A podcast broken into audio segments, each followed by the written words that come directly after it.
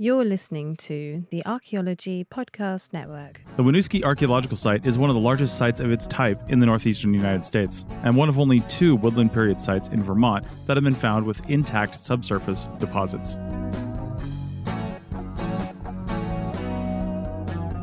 This is episode 327 for the 23rd of November 2017. I'm Chris Webster, and this is ARC 365, a podcast today in 2017. This episode was written by Richie Cruz.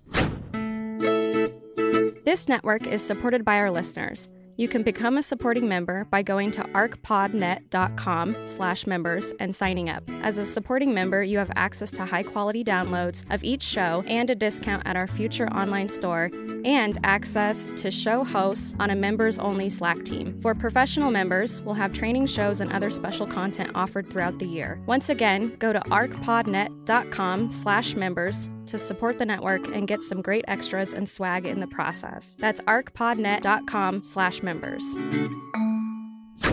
The Woodland Archaeological Site is a prehistoric Native American settlement located in the city of Winooski, Vermont. It is one of only two woodland period sites found with a substantial intact subsurface deposit. The woodland period being how East Coast archaeologists define the period of time between 1000 BC up to Euro- European content and as a general term for all Native American peoples living in that part of the country who still practice hunting and gathering.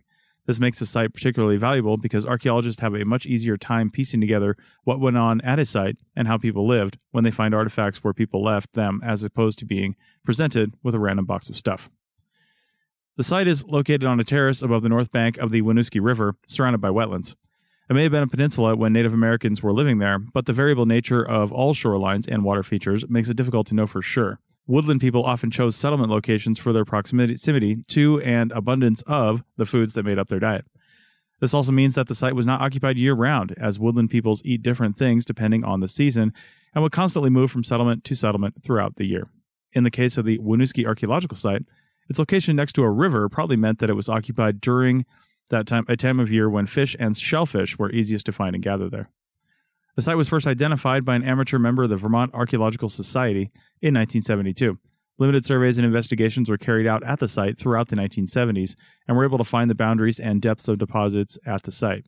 Lithic, i.e., stone, and ceramic artifacts were recovered, as well as evidence of fire pits. Some of the lithic material recovered are similar to material found at quarries in Pennsylvania. The recovered ceramic fragments were similar to ceramic artifacts made by people living near the Great Lakes during the same period. While archaeologists were able to figure out a great deal about what went on at the Winooski Archaeological Site, more remains to be done.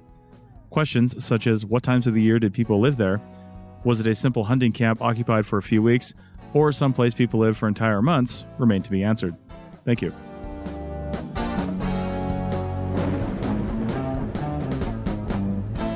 That's it for this episode of ARC 365. Please share this episode on your social media sites so others can have fun and learn about archaeology too. Please consider a donation to ARC 365 by sponsoring an episode for just $35. You can find the sponsor page at www.archaeologypodcastnetwork.com forward slash sponsor ARC 365. Thanks and have a great 2017 with the Archaeology Podcast Network. The song Storm Diggin' was written, performed, and recorded by Steve Webster. This show is produced by Chris Webster and Tristan Boyle and was edited by Chris Webster. This has been a presentation of the Archaeology Podcast Network. Visit us on the web for show notes and other podcasts at www.arcpodnet.com. Contact us at chris at archaeologypodcastnetwork.com.